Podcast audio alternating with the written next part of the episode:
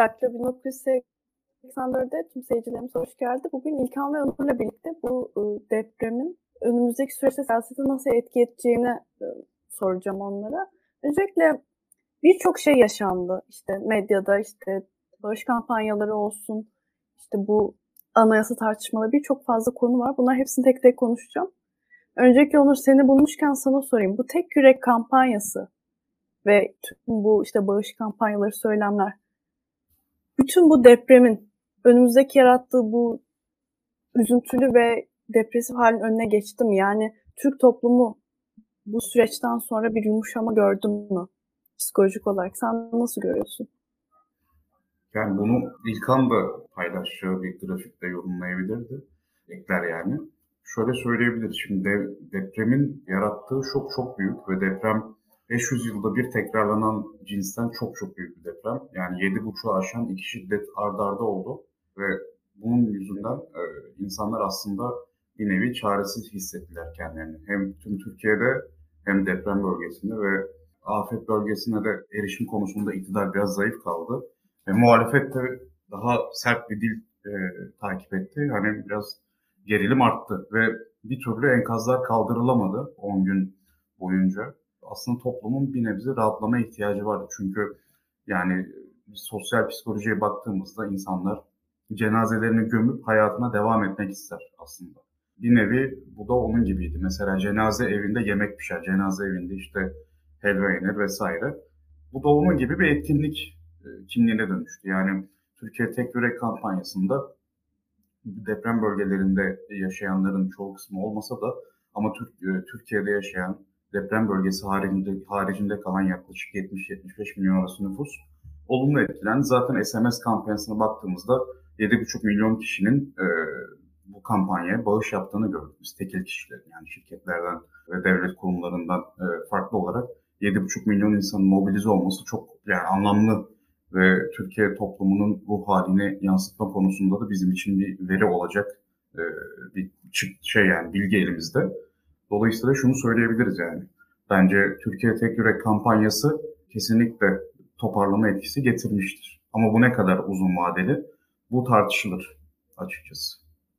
Ben devam edeyim o zaman. Şu anda şöyle söyleyeyim size. E, Türkiye'de deprem konusunda daima bir gerginlik vardı. Deprem konusunda insanlar korkuyorlardı. Deprem bizim bir tedirginlik kaynağımız. Yani depremi bekliyoruz. Deprem beklentisi her zaman var. Bu beklenti, e, bu gerginlik, bu kaygı zaman içerisinde şartlara göre artıyor ya da azalıyor. Atıyorum Türkiye'nin çevresinde bir deprem oluyor. Biz depremi hatırlıyoruz. Türkiye'nin veya kendi içinde işte 4-5 şiddetinde biraz hasarsız bir atlatılan bir deprem oluyor. Yine hatırlıyoruz. Deprem hocaları tekrar çıkıyor. Tekrar yapı güvenliği konuşuluyor. Ondan sonra unutuluyor. Ama arkada devam eden, süre giden bir kaygı var. Fakat e, bu depremin kendisi geldiği zaman bir ani bir yıkım ve şöyle bir şey var. Felaketin kendisinin yarattığı bir adrenalin var aslında.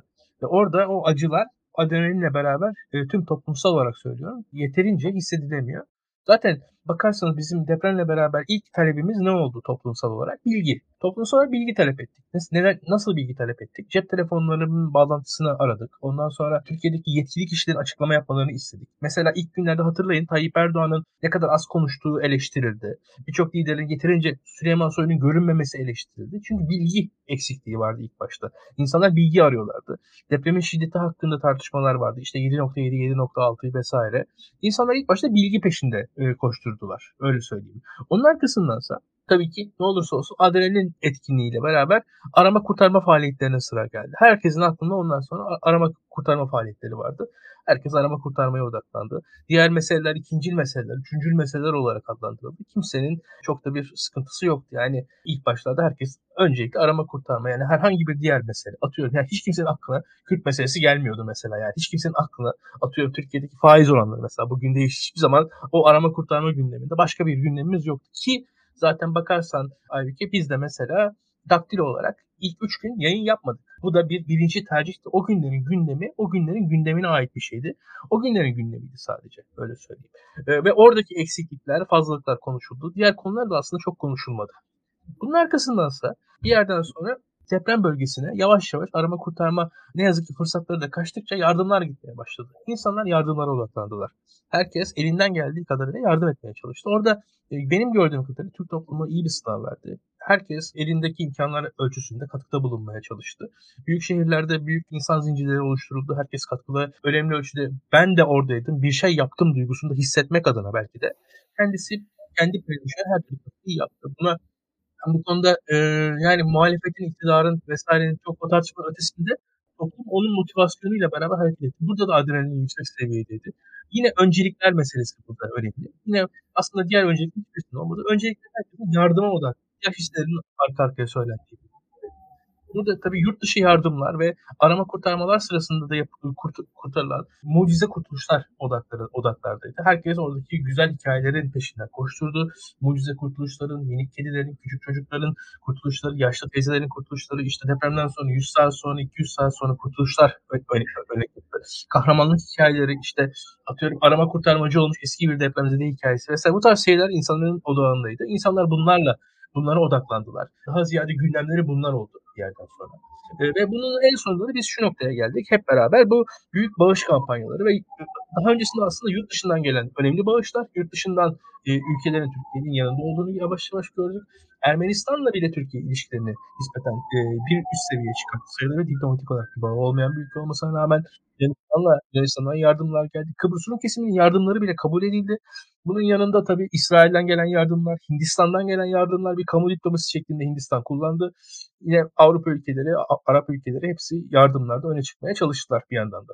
Bunun arkasındansa şunlar geldi. Tabii ki kamusal, kitlesel Türkiye'de yardımlar dalgası başladı. Burada hükümet bu işin öncüsü olmak istedi. AHAP'la arasında bir ayrışma olduğu belliydi. Türkiye'deki sosyal e, ve siyasal kırılma yardımlarda da etkisini yaptığı e, gösteriyordu.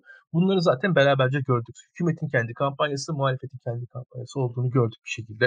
İki, iki kampanyada aslında benzer etkiler yarattı diye düşünüyorum. Toplum şu anda da depremin so- e, yarattığı sıkıntıların, sorunların çözüleceğine, aslında üzerinden aşılabileceğine inanan büyük bir kitle olduğu, olduğu kanaatindeyim ben hala.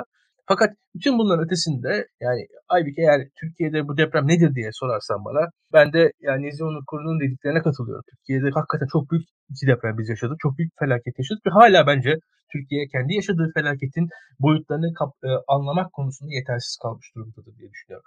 Çünkü benim adıma ben bir YouTube yayıncısıyım. Birazcık da yayınların nelere odaklandığına bakıyorum. Yayınlarda ne anlatıldı, anlatıldığındansa yayıncıların nelere odaklandığına bakıyorum. Türkiye'deki televizyonlar uzmanlara odaklanıyorlar. Türkiye'de uzmanlara odaklanılmasındansa gazetecilere odaklanılması gereken zamanlar olduğunu düşünüyorum. Yani biz olayın ne olduğunu yeterince bilmiyoruz. Aksine oturuyoruz, fay hattının boyunu tartışıyoruz. Depremin frekansını tartışıyoruz. İşte ya veyahut da işte inşaat yapı tekniklerini tartışıyoruz şu anlarda bile. Fakat bence Türkiye'de şu anda bizim yapmamız gereken şey, bizim bakmamız gereken şey olayın ne oldu? Ben şu anda yani mesela Antep'in ilçelerindeki yıkımdan haberdar bile olmadığımı fark ediyorum şu anda. Yani öyle bir şey yaşanıyor ki Antep'in ilçelerindeki yıkımdan haberdar değilim. Antep'in hangi ilçeleri yıkılmıştır diye sorsanız ben şu an bilemem. Veyahut da Osmaniye'deki yıkımın boyutu mesela ne kadar bilmiyorum. Veyahut da şöyle söyleyeyim. Depremin o kadar da odağında olmayan yerlerde Adana'daki yıkımın boyutunun bile Mesela biz tırnak içinde İzmir depremi diyoruz 200 sene önce olan. Ondan büyük olduğunu ya da Diyarbakır'daki yıkımın bile İzmir depreminden büyük olduğunu. Bahsedilen bizim yakın zamanda yaşadığımız Van depreminden, Elazığ depreminden büyük aslında. O küçük depremin odakla, odağında olmayan illerdeki yıkımların bile daha büyük olduğunu görebiliriz diye düşünüyorum. Ve bugün öyle söyleyeyim sayılar, boyutlar, mertebeler konusunda yeterince farkında değiliz her şeyin diye düşünüyorum. Ve bunun yanında da şu var, iletişim konusunda ciddi eksiklerimiz var. Haberleşme konusunda. Daha doğrusu gerçek anlamda olayın fotoğrafını göremiyoruz diye düşünüyorum. Buradaki sıkıntı bu. İşin psikolojik e, kısmında Aybike, şöyle söyleyeyim ben adım adım açıkçası önümüzü biraz karanlık görüyorum. Yani ciddi sayıda ölü var, e, ciddi sayıda kayıp var. Yani ciddi sayıda insan uzvunu kaybetti, ciddi sayıda insan yaralandı, kalıcı hasarlarla depremi atlattı. Ne yazık ki bu hem fiziksel hem ruhsal kalıcı hasarlarla atlattı. Bunun arkasından bu insanların hepsinin yakınları var ve bir yandan da şöyle söyleyeyim. Türkiye'deki insanların en büyük servetleri maddi olarak evleri. Türkiye'de neredeyse 1 milyon insan en büyük servetini öyle ya da böyle ya kaybetti ya çok yani servetinden geriye çok az şey kaldı. Şu an anlatılan hikayeler bu açıdan şu an çok acımasız ve yani çok üzücü hikayeler öyle söyleyeyim. Yani ve bu hikayeler de yardımlarla çözülebilir mi? Emin değilim.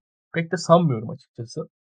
Ve şu anda depremin o ilk günlerinde Yani ilk birinci gününde, ikinci gününde kimsenin aklına gelmiyor. Ya benim evim sağlam mı kaldı değil. Pek insan umurunda değildi. Ama şu anda bakıyorsunuz yani mesela evinizin orta hasarlı olması depremin ilk gününde bir mutluluk hikayesi.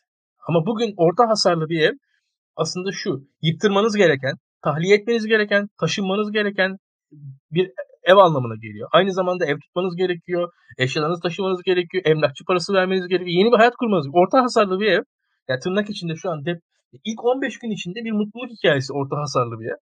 Ama bugün için bir trajedi. Herhangi birimizin hayatını orta hasarlı bir ev alaşağı eder. Yani aynı anda evden taşınmanız gerekir. Evin yıkılma masrafı sizin. E, açıkçası evin tekrar yapılmasının masrafı sizin. Ve aynı noktaya gelebilmeniz için birkaç bir buçuk milyon lira falan harcamanız gerekiyor neredeyse. Ve bu kolay kolay da üstesinden gelinebilecek bir harcama değil ne yazık ki. Ve şu an bu trajediyle herkes baş başa kalmış durumda. Tabii kalıcı kayıplar, ölümler, bu ölümlerin ağırlığı ve yani öyle bir şey var ki oradaki insanlarda şu var. Mesela atıyorum 3 çocuğu var. Bir çocuğu vefat etmiş. iki çocuğu kurtulmuş. O iki çocuğun kurtulmasına sevindiği anda şu an aslında kayıp olana üzülmeye başlıyorsunuz. O kurtulanlara sevinmektense kayıplara üzülmenin de baskın geldiği zamanlara geçiyoruz diye düşünüyorum. Bir de o tarafı var ve tabii zaten hem psikolojik sıkıntıları hem kalıcı psikolojik sıkıntıları hem de kalıcı fiziksel arazları, belki kayıpları, organ kayıplarından bahsettik. Bir de bunları da eklersek ne yazık ki depremin ağırlığını, felaketin ağırlığının giderek artacağı günlere doğru gidiyoruz bence. Evet yani hala anlaşılabilmiş değil ve bu mucize kurtuluş hikayeleri de 5. gününde 6. günde aslında çok da sağlam kurtuluş hikayeleri değil maalesef ki. Burada da bir de şey var. Mesela bu süreçte mesela Bülent Arınç'ın Twitter'dan geçen hafta yaptığı bazı açıklamalar vardı. O da tartışmalara sebep olmuştu. Burada şunu da insanlar tartışmaya başladı bu süreçte. Acaba işte seçimin ertelenmesi hangi gruba yarayacak işte muhalefeti mi iktidara mı? Çünkü burada bizim konuştuğumuz işte seçimin ileriki süreçlerde bu afetten sonra daha iyi anlaşılabileceği yönündeydi Onur. Sen nasıl görüyorsun? Yani bu ileriki zamanlarda gerçekten daha mı iyi hissedeceğiz bunu? Afetin büyüklüğünü yoksa İstanbul'a uzak bir bölgede olduğu için deprem acaba bunu İstanbul'daki ya da batıdaki insanlar anlayamadan gündem mi değişecek? Öncelikle şunu hatırlatmak gerekiyor. Seçmenin yaklaşık %10'unu etkileyen bir deprem. Aslında il il toplayınca %10 oluyor. Yani afetten çokça etkilenen ilçeleri topladığımızda bu oran %7'leri falan düşüyor yaklaşık. Yani nüfusun %93'ünü aslında bu deprem doğrudan etkilemedi. Hani hasar, can kaybı e, gibi büyük etkiler yok. Tabii ki çok büyük bir deprem ama şimdi seçim ve siyaseti konuştuğumuzda daha rasyonel kavramlarla konuşmak gerekiyor. Ben İlkan'ın tespitine katılıyorum. Yani e, duygu durum hali o kadar hızlı değişiyor ki ilk gün kazanç olarak gördüğünüz şeyler ikinci gün size kayıp olarak artık gelmeye başlıyor ve daha farklı duygular hissediyorsunuz. E, zaten korku ve kaygı damga vuruyor ilk anlarda ve siz dediği gibi yani ilk anda aslında o bilgi arayışının temelinde şu var. Senin var olan yaşam düzeyin, düzenin sarsılmış olduğu için e, bir kurtuluş arıyorsun. Kurtuluş için de yeni bilgiler gerekiyor. Ve korku, kaygı da yani insanın hayatta kalması için o bilgi arayışı ve çözüm arayışı için gereken duygular. Ama zaman geçtikçe bunların maliyeti artıyor yani. Sürekli negatif bir ruh haliyle yaşayamıyorsunuz ve umuda kapılıyorsunuz. Toplumsal dayanışma onu sağlıyor ama bu bir yerde bitiyor. Onun da sürekli ayakta tutulması zor bir hava. Dolayısıyla onun yerine artık daha normal hal yani yaralar bir nebze ne kadar sarılabilirse sarılmış oluyor. Şok halinden çıkılmış oluyor. Şok halinden çıkıldığında şundan bahsedebiliriz artık. Burada insanlar kısa vadeli, uzun vadeli çıkarlarını daha çok hissedebilirler, konuşabilirler.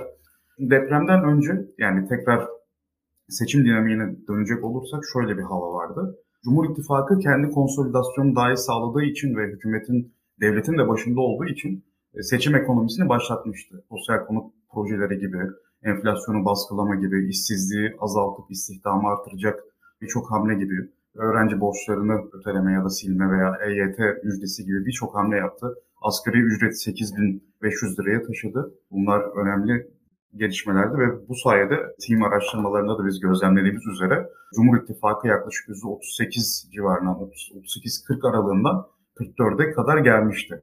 2022 Mayıs ve 2023 Ocak arasında ve e, buna bağlı olarak da aslında kararsızlardan bu oyu e, alarak yüksel, yükselmiş Cumhur İttifakı. Muhalefetin oyu pek değişmemişti fakat Cumhur İttifakı'nın oyu arttığı için oyları yani geçerli oylar üzerinden dağıttığımızda da Millet İttifakı ve muhalefet gerilemişti. ve şu önemliydi meclis seçimlerinde Cumhur İttifakı çoğunluğu alabilecek seviyeye gelmişti. Bu da ikinci tura kalabilecek bir Cumhurbaşkanlığı seçimini muhalefet aleyhine olumsuz etkileyebilirdi. Böyle bir tablodaydık. Genel olarak şu an için ekonomik olarak yani kısa vadede bu yük hissedilmedi. Yani enflasyon bazı çevre illerde konut fiyatları arttı. Deprem bölgesinin zaten kriz anında maalesef gıda fiyatları veya işte barınma ihtiyacını karşılayacak ekipmanların fiyatları artabiliyor. Bunlar arttı ama Türkiye'nin yaklaşık %93'ü olan depremzede olmayan kesimi henüz etkilemiş değil ve Şubat ayında da Erdoğan'ın Mayıs'tan beridir sürdürmüş olduğu seçim ekonomisi yani seçmenin kısa vadeli çıkarına ve istihdamın büyütülmesine katkı sunacak seçim modelinin biz çalıştığını gördük ve tüketici güven endeksi mesela Habertürk'ün e, yani şey Bloomberg'un yaptığı tüketici güven endeksi araştırmasında biz artış gözlemledik. Zaten tüketici güven endeksi ve AK Parti oyu Kore'dedir. Bunu biz daha önceki yayınlarımızda da ilk anla tartışırdık. Çeşitli bulgularla da desteklerdik. Yani oradaki paralelliği göstermiştik daha önceki yayınlarımızda, nabızda. Zaten o devam ediyor.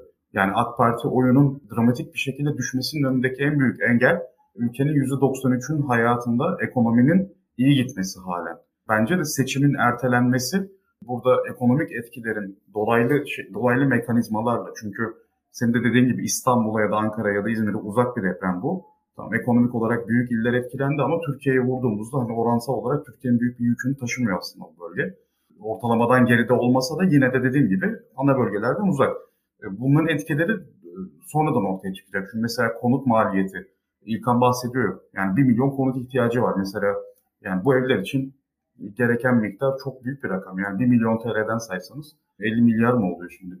Kafam karıştı bir anda da. Yani el, kabaca 50 milyar dolara yakın bu depremin bir yükü var. 50 milyara yakın yük ama bütçeden harcanacak bir kısmı, bir kısmı belki karşılanamayacak. Bunlar ekonomik büyümeye yansıyabilir. Ekonomik büyümeye yansıdığında da istihdam azalacak ve işsizlik artacak. İktidarların en büyük düşmanı işsizlik. İşsizlik arttığında muhalefete kararsızların kayması kolaylaşıyor. İktidardan da kararsızlara ya da muhalefete oy geçiş kolaylaşıyor.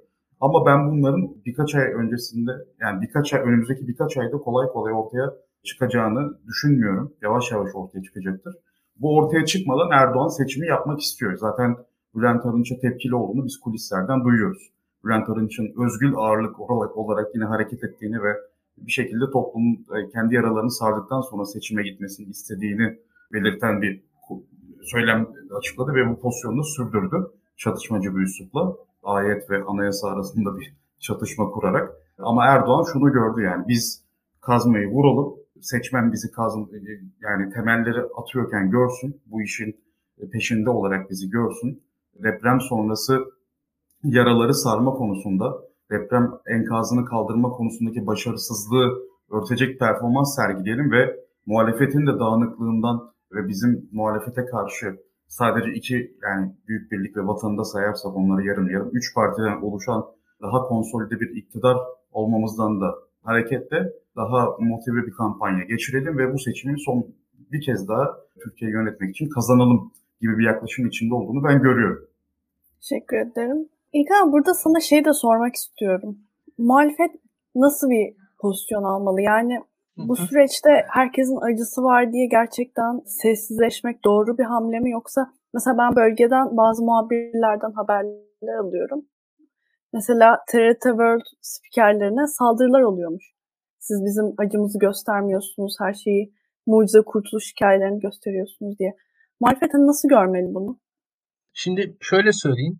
Bir defa ben zamanla olacak değişimi önemsiyorum. Şöyle ki şimdi mesela depremin ilk anında diyelim. Depremin ilk anında insanların neleri var? Şöyle düşünelim. Birçok şey yok aslında. Fakat yok olan birçok şey ilk anda dert değil. Depremden bir hafta geçtikten sonra yok olan bazı şeyler dert olmaya başlıyor. Yani biz mesela neden konuşuyoruz? Hijyen meselesinden konuşuyoruz. Dikkat edin çadır meselesinden konuşuyoruz. Şu an yok.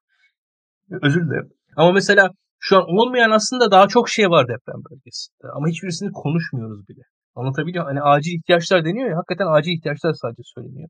Deprem bölgesinde olmayan, deprem bölgesinde eksik olan çok şey daha sonrasında fark edilecek ve daha sonrasında bu fark ediş sonrasında birçok tepki ortaya konacaktır diye düşünüyorum. Hatta şöyle söyleyeyim bizim halkımız zaten tevekkül sahibidir birçok açıdan bence şikayet de etmiyor ama daha ötesinde birçok şikayet aslında erteleniyor. İnsanlar bazı eksiklerini şu an e, o yaşadıkları yüksek adrenalinle, yaşadıkları yüksek kayıp duygusu, yüksek şok duygusuyla zaten hissetmiyorlar bile. Ama birçok eksiklik, birçok birçok sıkıntı sonrasında fark edilecektir diye düşünüyorum.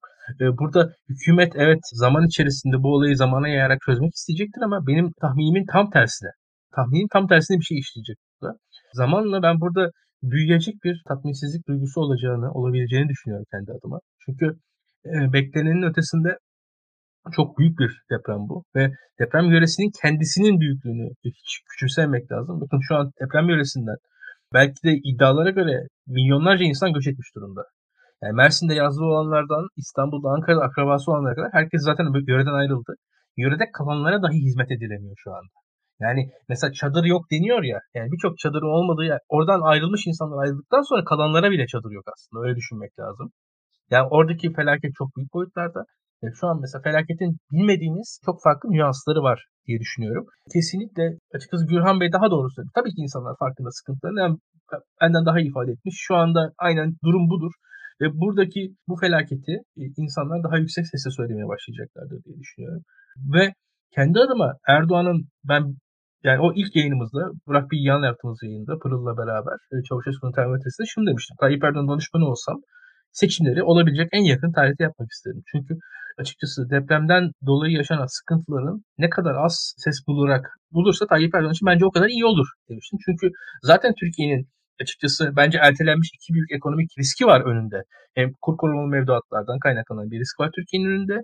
Artı Rusya ile olan ilişkilerden dolayı Rusya ile er, Rusya'ya ertelenmiş olan büyük bir borcumuz olduğu söyleniyor.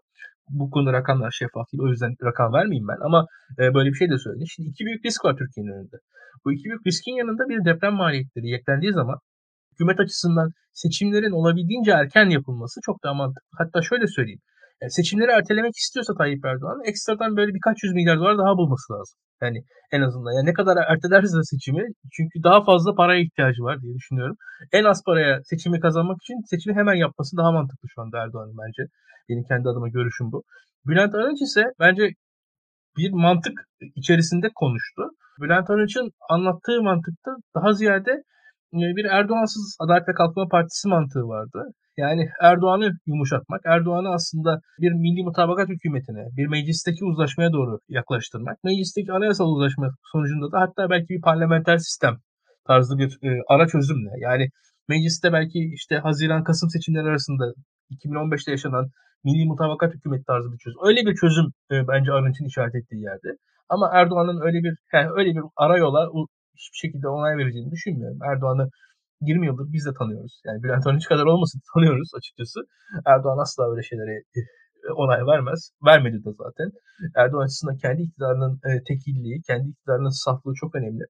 Zaten bu yüzden de aslında Erdoğan seçime ihtiyaç duyuyor. Yani Erdoğan seçim kazanmak zorunda. Seçim kazanmazsa böyle bir iktidarı elde edemez.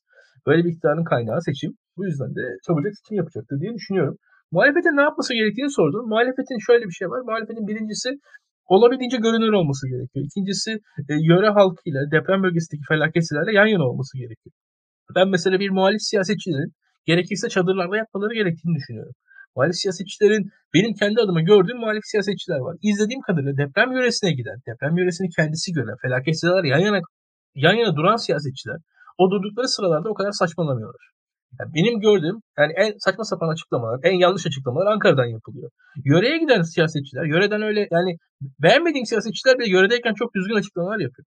Ya ben mesela hep söylüyorum ben Barış Atay'ı çok sempati duyduğum bir siyasetçi değildi. Yörede çok sağduyulu bir insan haline, geldi. Oradaki felaketin yoğunluğu içerisinde. Yani orada felaketin içerisinde insanlar belli bir e, sağduyu, bilgelik ve açıkçası bir geniş görü kazanıyorlar diye düşünüyorum. Yöreye daha çok gitmeliler. Yapabileceğim yani, ve onun arkasında da şu var. Şimdi birincisi bölgeyle de e, kendi mesela Cumhuriyet Halk Partisi açısından illeri arasında mesela bir kardeş iller uygulaması yapılabilir. Yani atıyorum yani Cumhuriyet Halk Partisi'nin işte İzmir'le Adıyaman, İstanbul'la Hatay, yani mesela Antalya ile Maraş vesaire, Ankara ile e, işte Osmaniye böyle bu yöredeki deprem bölgesindeki illerle Cumhuriyet Halk Partisi'nin elindeki belediyeler kardeşleştirilebilir. E, bu tarz faaliyetler yapılabilir ve aslında felaketin Türkiye'ye ait bir felaket olduğu da muhalefet tarafından vurgulanabilir diye düşünüyorum. E, bunun yanında şu var, iletişim konusunda belli ki yörede sıkıntılar var. Yani dertlerini anlatma konusunda sıkıntılar var. Bu dert anlatma konusunda muhalefet tabii ki platform olmak zorunda. Bunları da ekleyeyim. Teşekkür ederim Onur. İlkan gerçekten çözümlere güzel örnekler verdi ve sana da şeyi sormak istiyorum. Sen de bunları takip eden birisin. Şu an evet bir deprem oldu. Birçok insan hayatı etkilendi. Bunun mesela işte bir nefreti nereye odakladığın konusu da var. İşte çoğu kişi müteahhitlerden işte acısını paylaşmıyorum diyen Spotify'da Netflix, Starbucks'tan öfkesini çıkarırken halkın geneli öf bundan kimi sorumlu tutuyor? Sadece müteahhitlerden mi, belediyelerden mi? Sen nasıl gördün? Ben bunun için literatürü taradım açıkçası. Çünkü karmaşık mesele. Yani afetlerin sorumluluğunun kime kes faturasının kime kesileceği mesele çok karmaşık. Mesela ekonomik kriz böyle değil. Ekonomik krizde ya dış güçlere kesiyorsunuz ya da iktidara yani kabaca. Yani dışsal koşulların etkilediği ekonomik krizler çok bariz belli oluyor. Ya da iktidarın e, aldığı kararların ne kadar etkili olduğu ortaya çıkıyor. Genelde bu iki koldan yürüyor analizler. Milli meselelerde işte ulusal, ulusal güvenlik krizlerinde burada da genelde bayrak etrafında toplanma etkisi gözlemleniyor. Kısa vadeli ya da orta vadeli hükümetin ve toplumun demokrasi seviyesi ve kurumsal güven seviyesine göre e, iktidarın yanında durma eğilimi oluyor. Mesela Merkel hatırlarsınız pandemi döneminde %70'lere varan görev onayını aylarca korumuştu. Ama demokrasi ve toplumsal güven seviyesi daha düşük olan ve kutuplaşmanın daha yüksek olduğu Amerika'da, İngiltere'de, Türkiye'de bir iki aylık geçici yükseliş olmuştu Trump'ın, Erdoğan'ın ve Boris Johnson'ın görev onaylarında ama bu pek uzun erimli olmamıştı. Pandemide yani pandeminin bilimselliğini tamamen reddeden Bolsonaro gibi ya da daha az popüler olan işte Meksika'daki, Japonya'daki hükümetlerde de bu etki gözlemlenmemişti. Yani ulusal krizlerde, sağlık krizlerinde bile ülkeden ülkeye farklılıkların olduğu bir literatürden bahsediyorum. Bu uzun girizgahtan sonra doğal afetlerin sorumluluğunu belirlemenin ne kadar aslında zor olduğunu anlatmış olmak istedim. Doğal afetlerde sorumluluk önce bir sorumluluk mu değil mi tartışmasından çıkıyor. Kimisi burada sorumlu aramıyor ilk başta.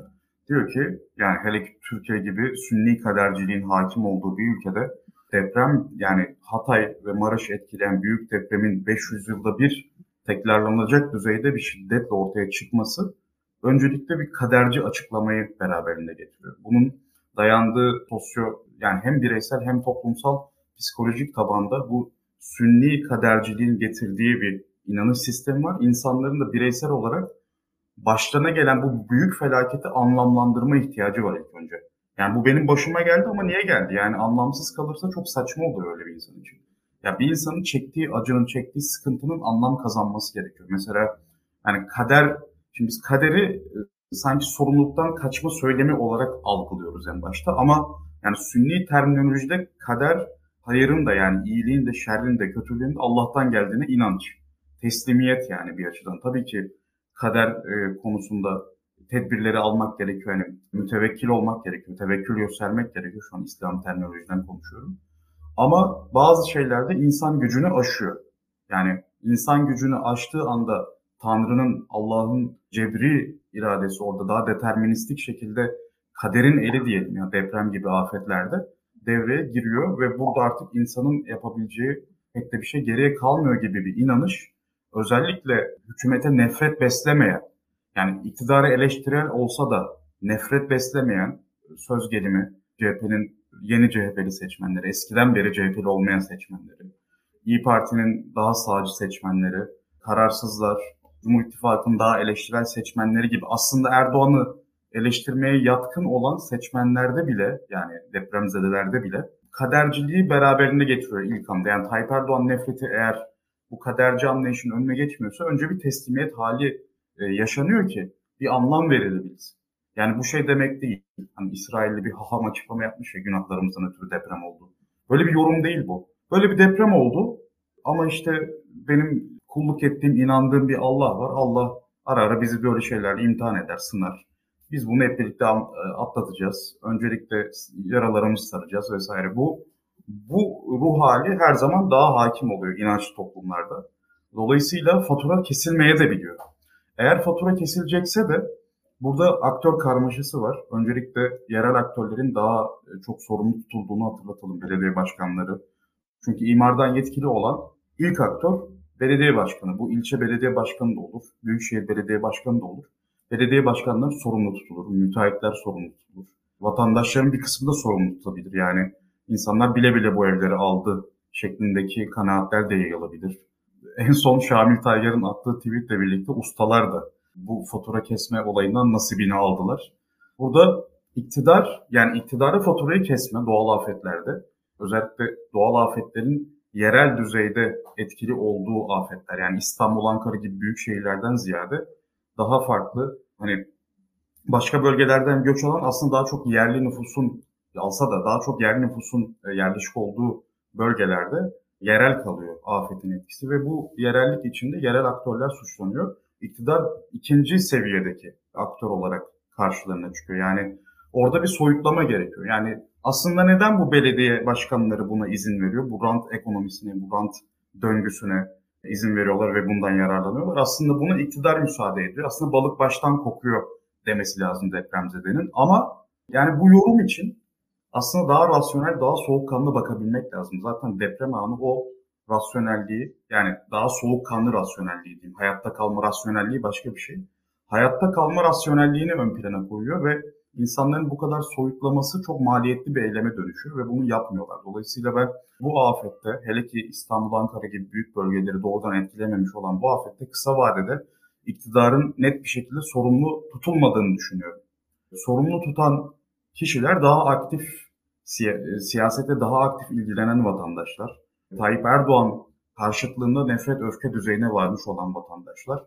E, bunlar da seçmenin yaklaşık %35'inden fazlası değil. Yani 100 sandığa gitmeyenlerle birlikte net Erdoğan karşıtlığı 100 seçmenin 35'i. Bu 35'inin de o kadar öfke ve nefret düzeyinde karşıt olduğuna ben emin değilim. Tabii ki negatif kimliklenmeyle birlikte o %35'in yani %35'i oluşturan insanların belki %75'ten fazlası yani anlamlı çoğunluğu Erdoğan karşısında çok kuvvetli negatif duygular hissediyor. Fakat yine de o seçmen grubunda bile Böyle bir deprem anında ben Erdoğan'a öfkenin çalışmayabileceğini düşünüyorum. İlk anda ben iktidarın o denli sorumlu tutulmadığını düşünüyorum. Ama tabii burada iktidar muhalefet etkileşimi de önemli. Ee, şimdi iktidarın çok büyük bir propaganda mekanizması var ve bu sefer iyi çalıştı. Kabul etmek gerekir. Yani Fahrettin Altun stereotipleştirmesi üzerinden sert muhalifler e, iktidarın bu kapasitesini küçümsüyor fakat ben bunun çok yanlış olduğunu düşünüyorum. Yani karşımızdaki rakibin e, ne kadar güçlü olduğunu görmek lazım ki ona göre strateji geliştirebilirsin. Yani Fox TV'yi ve Halk TV'yi de işin içine katan bir yardım kampanyası düzenlendi mesela. Yani bu kadar muktedir olan bir yerde iktidarın söylemlerinin tüm kanallarda işte asrın felaketi söylemi, sürekli afetin büyüklüğüne ve milletin dayanışmacılığına, dünyanın Türkiye'ye yardım ettiğine dair daha pozitif söylemler. İktidarın ilk üç gün o binlerce insanın canına mal olan tökezlemesini biraz da arka planda bıraktılar. Ve muhalefette de Kemal Kılıçdaroğlu'nun negatif bir kampanyayı tercih etmesi de Kemal Kılıçdaroğlu'nun kutuplaştırma tuzağına düşmesini beraberinde getirdi ve Erdoğan Kılıçdaroğlu söylemleri üzerinden haberler şekillendi aslında. Yani depremi, depremzedeleri konuşmak yerine biz daha çok muhalefet ve iktidar arasında kutuplaşmayı konuşur olduk bir yerden sonra. Sosyal medyadaki negatif kimliklenme de bunun önünü açtı ve çok da malzeme bıraktı. Çünkü yani şöyle bir kabullenme var muhalefet yani sert muhalefet tarafında. Diyorlar ki her koşulda muhalefet iktidar tarafından engelleniyor. Her koşulda değil. Mesela bu depremde birçok belediye yani İstanbul ve Ankara Büyükşehir Belediyeleri başta olmak üzere iktidar tarafından yetkilendirildi ve AFAD'la koordine halde çalıştılar. Fakat bu koordinasyon ve birliktelik hissi maalesef muhalefet tarafından yansıtılamadı. Yani muhalefetin burada Türkiye'de hakim olan yaz kültürüne daha uyumlu davranması, daha pozitif bir dil kullanması bence muhalefetin yararına olurdu. Maalesef burada iktidarın ekmeğine yağ sürülmüş oldu. Evet muhalefetin Erdoğan karşıtı kitlesi birleştirilmiş oldu fakat o kadar da Erdoğan karşıtı olmayan ama muhalefete de yakın olan seçmende de maalesef e, bir pozitif etki yaratılamadı ve e, Cumhur İttifakı tarafına da e, malzeme üretilmiş oldu bence günün sonunda. Evet İlkan Onur gerçekten çok kapsamlı ele aldı bu deprem sonu felaketten kimin sorumlu tutulduğuna dair. Bir de burada ben söylemleri de düşünüyorum. Yani evet işte ana akım medya dediğimiz medyada gerçekten iktidar yanlısı güçlü bir propaganda varken bugün işte Twitter'da bant daraltma olduğunu gördük. İki gün önce ekşi sözlüğün kapatıldığını gördük. Yani bu daha devam eder mi? İktidar bunu seçime kadar yapar mı? Her negatif söylem olduğunda ve bu toplum nasıl etkiler? Nasıl görüyorsun tüm bunları? Burada tabii dediğin gibi iktidarın ben de e, burada biraz onlara katılıyorum. İktidarın en başarılı olduğu alan iletişim alanıydı. Yani depremin ardından devletin bile olmadığı noktalarda biz e, bir anda bakın oturduk yağmacı konuştuk. Yani onun arkasından e, belli bir şeyler düzeldi. Biz oturduk ondan sonra televizyonları uzmanları izledik. Uzmanların fay hattı tartışmalarını yani çok da manalı olmayan tartışmaları veyahut da deprem tarihini falan konuşmaya başladık. Neredeyse iktidarın kimi yan unsurları diyebileceğim unsurlar komplo teorileriyle konuları bulandırdılar. İşte harp, marp vesaire işte petrol aranıyormuş ve bunların da alıcısı vardı. Onun arkasından işin bir de tabii ki gerçekten dini boyutu var yani teknik olarak. Çünkü hakikaten de birçok felakette insanda şöyle bir içgüdü vardı. Nezih'in anlattığı ya bence daha da genel bir şey. Yani orada e, sırf İslamiyetle de alakalı değil. Büyük bir felaket olduğu zaman insan bir neden arar. İnsan bir sebep arar. Bir e, yani bunun arkasındaki şey nedir? Bu neden oldu diye bir soru sorar. Bu, bu, bu sorulara verilen cevapların önemli bir kısmını insanlık tarihi boyunca dinlerden buldu. Ve hala Türkiye'de de o dinlerden bir şekilde bu sorulara cevap arayanlar var. İktidarda Tayyip Erdoğan olduğu için, iktidarda Adalet ve Kalkınma Partisi olduğu için aslında iktidarın yaptığı hataların sonucu olarak bu deprem oldu diyen pek yok şu anda. Yani onu söylemem lazım. Yani normalde aslında iktidarda belki de başka bir seküler parti olsaydı bu tarz yorumları da biz daha ağır bir şekilde duyacaktık diye düşünüyorum. Onu da ekleyeyim. Ama ne olursa olsun bir deprem, bir büyük, bu kadar büyük bir felaket bir dini şekilde öyle ya da böyle yorumlanıyor. Yani bunun artısını eksisini söylememe gerek yok. Bunun arkasından şunu söyleyeyim tabii ki. Adalet ve Kalkınma Partisi gerçekten de algıyı bence de nispeten başarıyla yönetiyor. Yani bence ne deprem sırasında ne de deprem sonrasında hatta hani öncesinde zaten yoktu. Ben hala çok ciddi şekilde hükümetin sınıfta kaldığını düşünüyorum. Yani şu anda deprem e, ayın 6'sında oldu. Bugün ayın 23'ündeyiz. Biz çadır konuşuyoruz. Bence bugünlerde biz e, artık çoktan konteyner kentlere geçilmesini konuşmamız gerekiyordu. Ki Türkiye'nin elinde yani 20 yıl içerisinde 1999'dan e, beri 24 yıl içerisinde biz en azından çadır konusunda bile stok yapamamışsak çadırlar nerede? Benim için mantıklı değil. Yani ben kendi adıma düşünüyorum. Yani her sene ya bir kenara 10 bin tane çadır koyma fikri yok muymuş bu hükümette? Yani bu kadar enteresan bir fikriymiş bu. Anlamadığım bir şey. Yani ben Türkiye'nin hali hazırda hazır e, deprem anına hazır konteynerler olması gerektiğini düşünüyorum. On binlerce, yüz binlerce hatta yani. E, bunlar ha, neden 25 yılda hazırlanamaz? Çünkü e, çok mantıksız şeyler bunlar. Ama biz bunları pek konuşamıyoruz. Bunlar tartışılamıyor. Şu anda depremin ilk günlerindeki meseleler konuşulamıyor. Hijyen meselesini düşünelim. Yani hijyen meselesi gibi çok temel bir mesele yani. Artık bunu akıl etmek için uzman olmaya, affedersiniz afetler konusunda doktor yapmaya gerek yok. Bir afet sonrasında hijyen sorunu olacağı açık. Bu hijyen konusunda alınmayan önlemler vesaire e, çok felaket durumda ama gerçekten hükümet bir ölçüde algıyı yönetmekte başarılı. Bir, bir noktada muhalif bir absürt figür bulunuyor. O, o linç ediliyor. Onun arkasından konu bir şekilde dini tartışmalara çekiliyor. Bir yandan bakıyorsunuz bir noktada gerçekten Nezih'in dediği gibi yerel aktörler öyle ya da böyle halkın gözünde tabii ki o açıdan da haksız, haksız da değil halk var. Yerel aktörler gayet sorumlu. Ve sorumluluk da çok ama iktidarın da bir sorumluluğu var. Bunun da hedef alınması gerekiyor diye düşünüyorum. Ki şunu da görüyorum ben. 1999 e, depremi sonrasındaki videoları izledim. Ve o zamanlarda gerçekten de halkın korku eşiği, eşiği çok daha düşük. Yani şu anda hükümetin yarattığı öyle bir korku eşiği, eşiği de var. Yani insanlar haklı siz. Hükümete söyleyebileceklerinden çok da azını söylüyorlar. Muhalefetin elinde şöyle bir avantaj var ama 1999'da sayılı sayıda kamera o felaketleri çekti. Bugün binlerce belki on binlerce kamera aslında felaketleri çekiyor. Cep telefonlarımızdan vesaireden. Bugün aslında depremde yaşanan felaketler eskisine göre çok daha fazla dokümente haldeler bunların aslında aktarılması veya yayılması, bu buradaki algının zaman içerisinde oluşması bence önemli olacaktır diye düşünüyorum. Ve burada şöyle bir durum var. Hükümetin bir çaresizliği var. Ben de Nezih'in tüm kötümser sözlerine katılmamla beraber bir de iyimser, en azından muhalefet tarafından iyimser şöyle bir gerçeğin üzerine altını çizmek istiyorum. Mesela bir Soma katliamı Türkiye'de ağır bir felaketti. Ancak 300 kişi öldü neticede. Bir küçük ilçemizde 300 kişi vefat etti. Fakat bunun üzerine hükümetin onca başarısızlığı olmasına rağmen algı operasyonuyla vesaireyle bir, bir şekilde meseleyi en azından sınırlayabiliyorsunuz. Contain edebiliyorsunuz. Etrafını çevirebiliyorsunuz. Bir şekilde çekebiliyorsunuz. Bu depremde söylüyorum yani 1 milyon evden bahsediyorum ben. 1 milyon ve buradaki 3-5 milyon insanın aktif olarak maddi kaybı var şu anda depremde. Yani ve bu maddi kayıpla şu anda düşünelim 15 gündür çalışmayan bakkal dükkanları var. 15 gündür çalışmayan açıkçası kafeler var, büfeler var, dükkanlar var. Düşünün 15 gündür çalışmayan fabrikalar var Türkiye'de. Bunlar e, bunlardan maaş alması gereken belki yani şu anda ya Mart başında maaşını almak için bekleyen aslında fabrikada çalışan insanlar bunları hangi fabrika nasıl maaş verecek? Ben mesela düşünüyorum hiçbir çözüm bulamıyorum. Yani hakikaten korkunç bir şey yaşıyoruz şu anda. Felaketin büyüklüğünün farkında değiliz. Onu söylüyorum. Yani şu anda biz mesela hani herkes bağışlardan bahsediyor. Yani şu an düşünün Maraş'ta milyonlarca insan çalışıyorlar da tekstil atölyeleri var. O atölyeler şu an duruyor mu acaba ayakta? Ben bilmiyorum. Türkiye'de Antakya, Maraş ciddi sanayi şehirleri bunlar. Antep hakeza öyle. Buralarda insanlar hala çalışıp kazanmaya devam edebiliyorlar mı? Esnaf nasıl geçiniyor? Yani burada sorunlar çok büyük. Ve bu sorunlar yani şöyle söyleyeyim ben zaman içerisinde algı operasyonunu aşacaktır. Yani istediğiniz kadar algı operasyonu yapın aslında yani buradaki halkın kendi dertleri kulaktan kulağa dersiniz, şöyle böyle dersiniz bir şekilde yayılacaktır diye düşünüyorum. Bu engellenebilir bir şey değil. Çünkü felaket çok büyük. Ama bunun tabii ne ölçüde etkili olup olmayacağını muhalefetin performansı belirleyecektir. Kısa vadede şu an hükümetin elinde bir aralık olduğunu düşünüyorum. Yani orada bir hani fırtınalarda bir şey vardır ya. Hani bir e, pencere vardır. Fırtınanın gözü. İşte orada havanın süt liman olduğu. Hükümet aslında öyle bir aralığı yakalayıp o aralıkta seçim yapmak istiyor bence.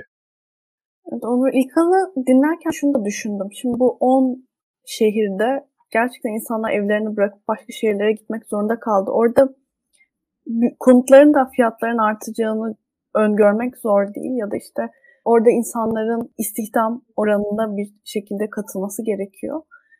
Bu da e, gittikleri bölgelerde sıkıntı oluşturacağından dolayı böyle bir domino etkisi yaratır mı? Sen bu fikre katılır mısın? Az önce e, tartıştığımız sorumluluk bağlamında algılanabilecek bir şey bu. Doğal afet olduğu için bir yere kadar katlanılabilir. Ama bu kalıcılaşırsa e, bir probleme dönüşebilir. A, şuna benziyor aslında. Bu, bu bir göç hikayesi baktığımızda. Yani senin sorduğun soru göç hikayesi. Aslında Suriyelilerin Türkiye'ye gelmesine şöyle benziyor. Şimdi Suriyeliler ilk geldiğinde Suriyelilerin Sünni Müslüman olması ve savaş mağduru olmasıyla birlikte zalim Esad'a karşı e, sahip çıktığımız kardeşlerimiz Ensar söylemi alıcı bulmuştu.